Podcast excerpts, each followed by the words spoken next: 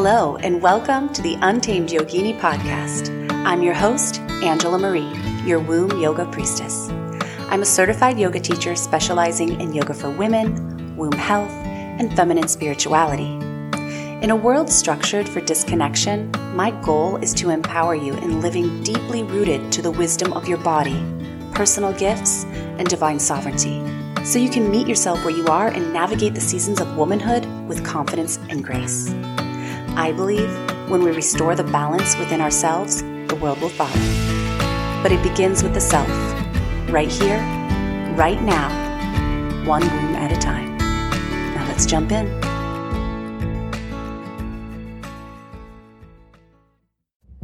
Hello, welcome. Today I want to talk with you about healing perfectionism with yoga.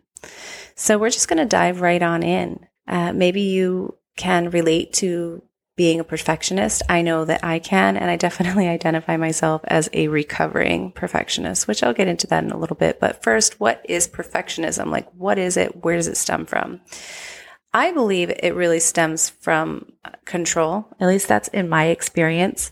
Um, wanting to have perceived control over things, but also it can be driven by fear of failure and feelings of unworthiness, low self esteem, right? And um, different childhood experiences.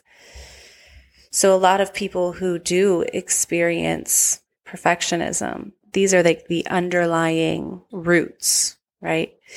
Um, and when you do have this perfectionist quality, it's often accompanied by depression, anxiety, or OCD, obsessive compulsive disorder. And, um, you know, again, this is uh, on a spectrum and on an array of like a scale, essentially.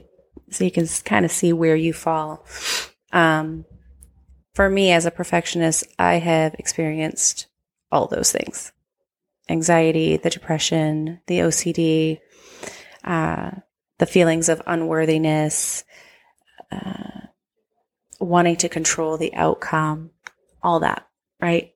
But through yoga, you know, my practice of yoga, it's really helped me to move through this perfectionist quality that I have with a bit more power. I don't know that I would say grace, but with a bit more authority. because the perfectionist tends to run the show. It's not the other way around. Oftentimes. Yeah. Um, oh my gosh. I feel like I want to tell you this story. So, way back when, when I was doing a lot of self development seminars, I partook in landmark education. If you've never heard of it, you can Google it. You'll get a mixed batch of reviews. Some will say it's a cult. Some will say that it changed their life. Some say whatever. It's neither here or there. This isn't about landmark education, but I was really engulfed in this work for about five years and it really did change my life. During that time, uh, you know, you could also like volunteer to assist in running some of the programs. So I went ahead and did that. and the person who was the uh, assistant leader, the one that was kind of in charge of telling me what to do, I felt like didn't know what they were doing. And I felt like this could be run so much more efficient. And my perfectionist really started coming in.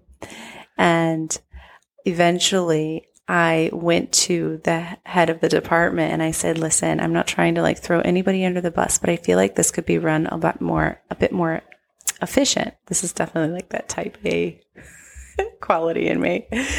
And I literally stayed up all night and created a manual and presented it at this me- meeting. And they were like, wow, this is amazing. We would love to have you be the, the assistant leader. And I was like, really? Wow, this is amazing. Well, it was a volunteer position, and I went ahead and took it. I thought I was so honored, right? That they wanted to take them. And they were like, oh, by the way, we already have a handbook. Here it is. and I was like, okay, great. So I then became the assistant group leader. So I was in charge of all of the assistants that were essentially running this program aside from the leader, right? We were the ones that were uh, making sure that everything was in order. We were the ones greeting you at the door. We were the ones making sure all the chairs were in a row, making sure that the, the whiteboard was clean. We were making sure that the, uh, the leader of the program had everything that they needed and they were fully supported. We were the ones running the sound. We were running the show. Okay. And I was in charge of all of those people who were running the show. Now, each of them had goals and breakthroughs that they wanted to achieve through the assistant program. So not only was it my job to be able to effectively lead and manage the assistants in creating a harmonious and impeccable atmosphere for the people who were attending the seminar. But also, I was in charge of the breakthroughs that they wanted to have while they were assisting. So it was a tall order, but I was so up for it because I love this kind of stuff, right? And um, by the end of it, we had kind of like a, a wrap up meeting with the seminar leader themselves and the rest of the crew. And the leader told me, you know, this was the smoothest seminar I have ever led. And I want to acknowledge Angela for being the group leader um, in this particular seminar because without her, uh, not not without her because because of her, this was the smoothest run seminar I had ever experienced. Something of to that degree. I don't know. I don't remember the exact words to be honest. And I was like, oh my gosh, me? Oh wow. but of course, that was exactly what I was going for. it was what I was going for. oh my gosh, I'm just laughing because because I, this perfectionism in me was just running the show, right? And I was getting the validation for just that I was seeking out for my quote unquote unworthiness. Yeah. Uh, and then I did another one after that where I was the assistant for the leader themselves, for them, for the leader of the seminar. And it was during that time, the second round, where I had another seminar leader tell me this you, that you were the best assistant that I have ever had, that you were on top of it. You thought about everything that I didn't even think about, blah, blah, blah, blah, blah. I don't know. I don't, again, don't remember all the exact acknowledgement, but I got what I went for. Yeah. And it was in that second kind of same acknowledgement and that same kind of validation that I had this aha moment. And I was like, holy shit, how often I would do this, right? To my own detriment, by the way. It didn't matter if I was so tired or I was not feeling well or um, overbooked, stretched too thin, right? And that was often the case uh, because I had some people pleasing tendencies. That's a whole other podcast. But, you know, my perfectionist, my inner perfectionist was truly running the show. And I just thought, you know, I I can't continue to allow this to happen. Well, during this time, I was also, you know, in my yoga practice, deeply in my yoga practice. And through that, you know, that consistent practice, I was finding more confidence within myself. I was regulating my nervous system a lot more. I was practicing self compassion. And, you know, through kind of this and the combination of these self development seminars where I was really bringing such mindful awareness to how I was being in the world, really shifted my perspectives. And I you know, once you kind of awaken to certain things, you have a choice, right? You have a choice as to whether or not you're going to let that run the show. So, you know, fast forward years later, here we are, 2023. Does that perfectionist still live within me? Absolutely. Absolutely. It's part of my personality. I don't know that she'll ever go away. Uh, but that's okay. She doesn't need to go away. It's it's a part of myself that I can integrate. It's a part of myself that I can embrace. It's not a part of myself that I necessarily have to change, right? Because even though it it has these stems, these roots of um, underlying anxiety, of childhood trauma, of not being good enough, it has these roots. But also, it has its strengths. It really does have its strengths where I'm able to achieve so much because of it. The thing is, it's about bringing the mindful awareness as to is it running the show or am I can, or can I use this to my advantage right now? Right? It's that awareness and yoga helps with that. So touching on some of these points within yoga, building self confidence. When you practice yoga consistently. I'm not talking about just like one day a week, two days a week. I'm talking you show up to your mat every single day. I don't care if it's for three minutes, 10, 20, an hour. It doesn't really matter how long. Actually, it's been proven that a consistent practice, no matter how short it is, is more effective than longer practices, less amounts of time a week. Right. So, you know, for me, for me now, right now in my, my practice, it's meditation. I show up to a meditation every single day. You know, and, and my practice has changed over the years, but here's what I've learned from having a consistent practice when you show up for yourself, no matter what, you give your word, you say, I'm going to show up for myself. I'm going to show up consistently and you follow through no matter what, whether you're having a bad day, whether you're tired, whether you're not feeling good, whether you have to modify your practice or not, you still show up for yourself. It builds this resilience. It builds this strength and it re- builds this self trust. You know that whatever comes your way, you can handle it right? Because you trust in yourself. You keep your word to yourself. So consistency in your yoga practice will really help to build and facilitate that self trust within yourself. Yeah. Secondly, nervous system regulation. Again, when you're a perfectionist, right? These underlying issues such as anxiety, depression, OCD, right? They take a toll on our nervous system. And coming back to that point of perfectionism being a, a there's this sense of needing control, which essentially helps to try to soothe the anxiety. Um, of course, it doesn't always do that, but having a consistent yoga practice assists in that nervous system regulation so that the need for control becomes less and less. And that's what I found in my own personal experience. So the last benefit of yoga when it comes to healing perfectionism, I believe, is self compassion. You know, when we practice on our mat, particularly when we're in safe spaces, whether you're taking a class with a teacher in a studio, whatever, you uh, quickly learn to be compassionate with yourself as you move through your challenges physically, mentally, spiritually on your mat. You know, when I first began my yoga practice, I was actually quite harsh on myself when I couldn't do something.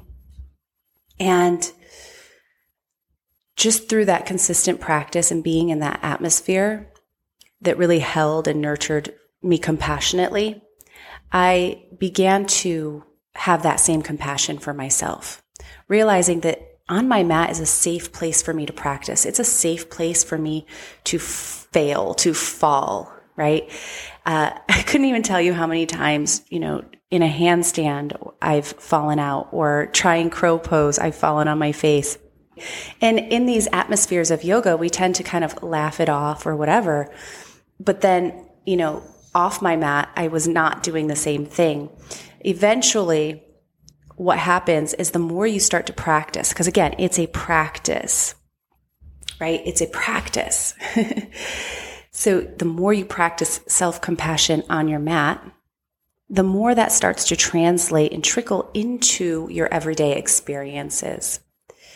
And so self compassion when dealing with perfectionism is such a key component, right? Because just like I shared with you earlier, that perfectionism element, part of my personality, it doesn't go away.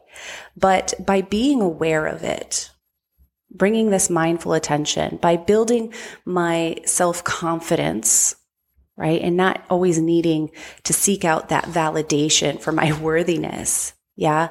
Or, uh, you know, regulating my nervous system, you know, when things are seemingly out of control, knowing how to kind of hold my ground and stay rooted in the midst of chaos is also really helpful.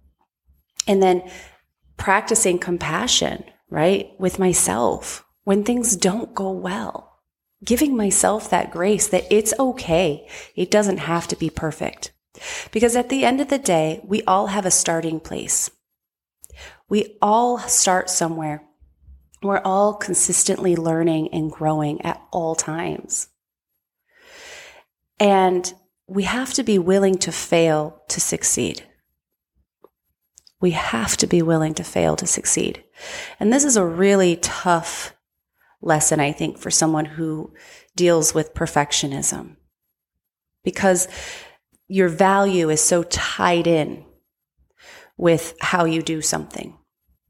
And so, you know, by moving compassionately with yourself and reminding yourself that your value is not tied into how you do something or how successful something is right? You are you are valuable. You are you are inva- invaluable. Like you are infinitely valuable is what i'm trying to say. No matter what your successes and failures are they're not indicative of how valuable you are so, one of the things that I've done to stretch myself is to start before I'm ready. And if you're a perfectionist listening, you're probably thinking, oh, that doesn't sound good. like that might give you a little twinge of anxiety, right? Like I have to plan everything out. But just like our yoga practice, right? It puts us in these uncomfortable situations, these uncomfortable postures for us to learn how to surrender into them mindfully and, and to essentially kind of get comfortable in the discomfort.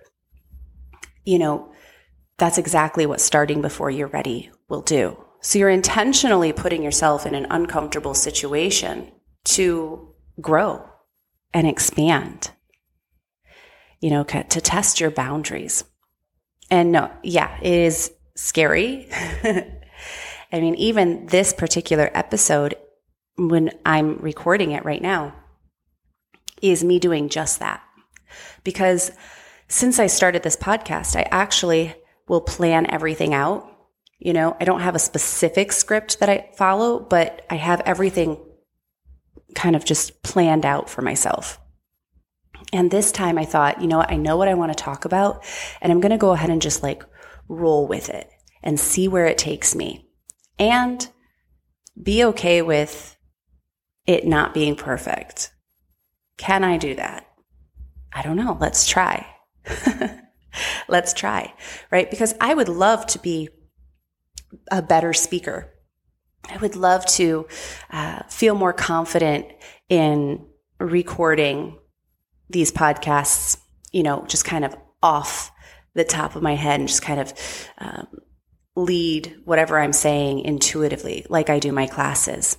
So this is an opportunity for me to practice that, to record something, not being ready, not having a plan, just essentially having a subject.